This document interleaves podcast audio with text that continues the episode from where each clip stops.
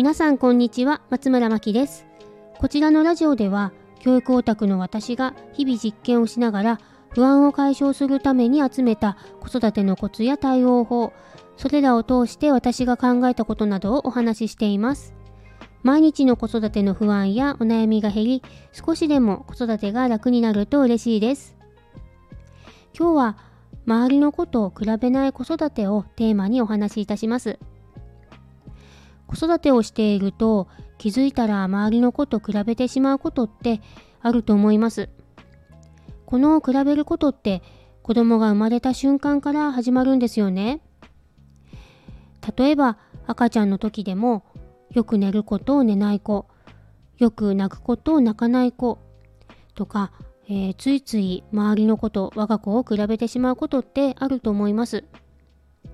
成長のことを比べてもどうしようもないと分かっているんですが私は比べてしまった結果うちの子は大丈夫なのかなと不安になってしまう負のループにはまってしまいました。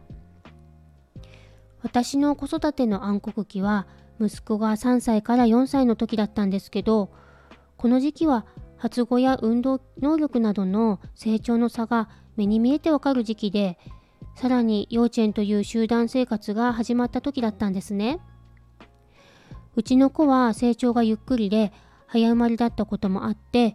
4月生まれで成長が早いお子さんとは学年が2年くらい違うんじゃないかというくらい差を感じてしまいました。なので他のお子さんを見るたびに不安になって落ち込んで目の前にいるそのままの息子を見れていなかったと思います。でもそんな生活を続けていても何も変わらなくて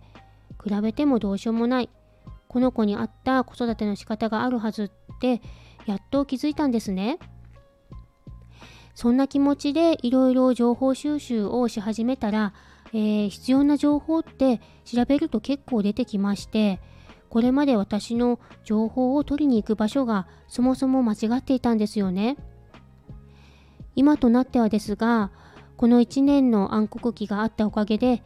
周りの子と比べない子育てが私の子育てのテーマになったと思います。周りのことを比べない子育てを私は、えー、その時から実践し始めたんですが、その結果どんな変化があったのかを大きく3つにまとめてみましたのでお伝えさせていただきます。まずはっきり覚えているのがよく笑うようになったということです。これは私も主人も気づいたんですけどえー、幼稚園の先生からも言われたんですよね。なんていうのか特に面白いことがなくても常にニコニコしている感じっていうんですかね。それまではどちらかというと無表情の時が多かったような気がするんです。あとその頃からよく喋るようにもなりましたね。次に感じたことですが自分の好きなことを選べているということです。例えばですが小学生になってから担任の先生から教えてもらったことなんですけど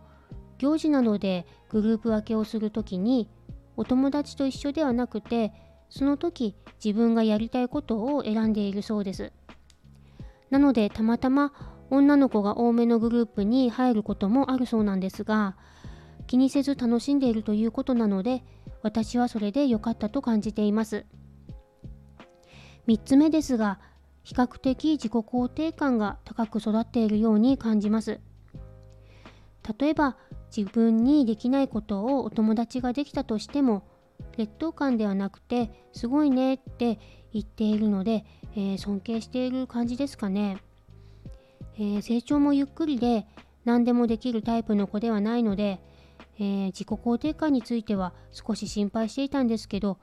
自分は自分と思えているようなのでとりあえずほっとしています。この先年齢が上がってそうもいかないことがあるかもしれませんが私にできることは今のうちに自己肯定感の土台をしっかり築いておくことかなと思っているのでそんな感じで今後もサポートしていこうと思っています。ちなみにこれらの変化ですが私が対応を変えてから3ヶ月から半年くらいで変わってきたんですね意外と早く感じませんか？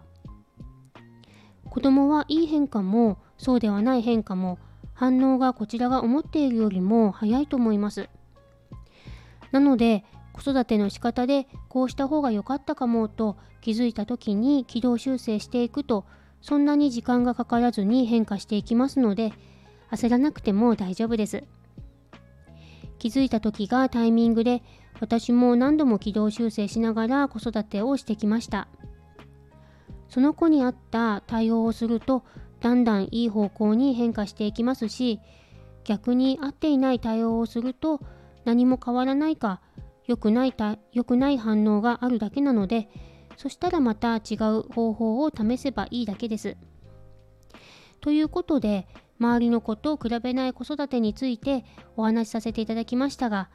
周りと違うところは一見ネガティブに感じてしまうこともあるんですけどその個性がその子が大きくなった時の強みになると思います。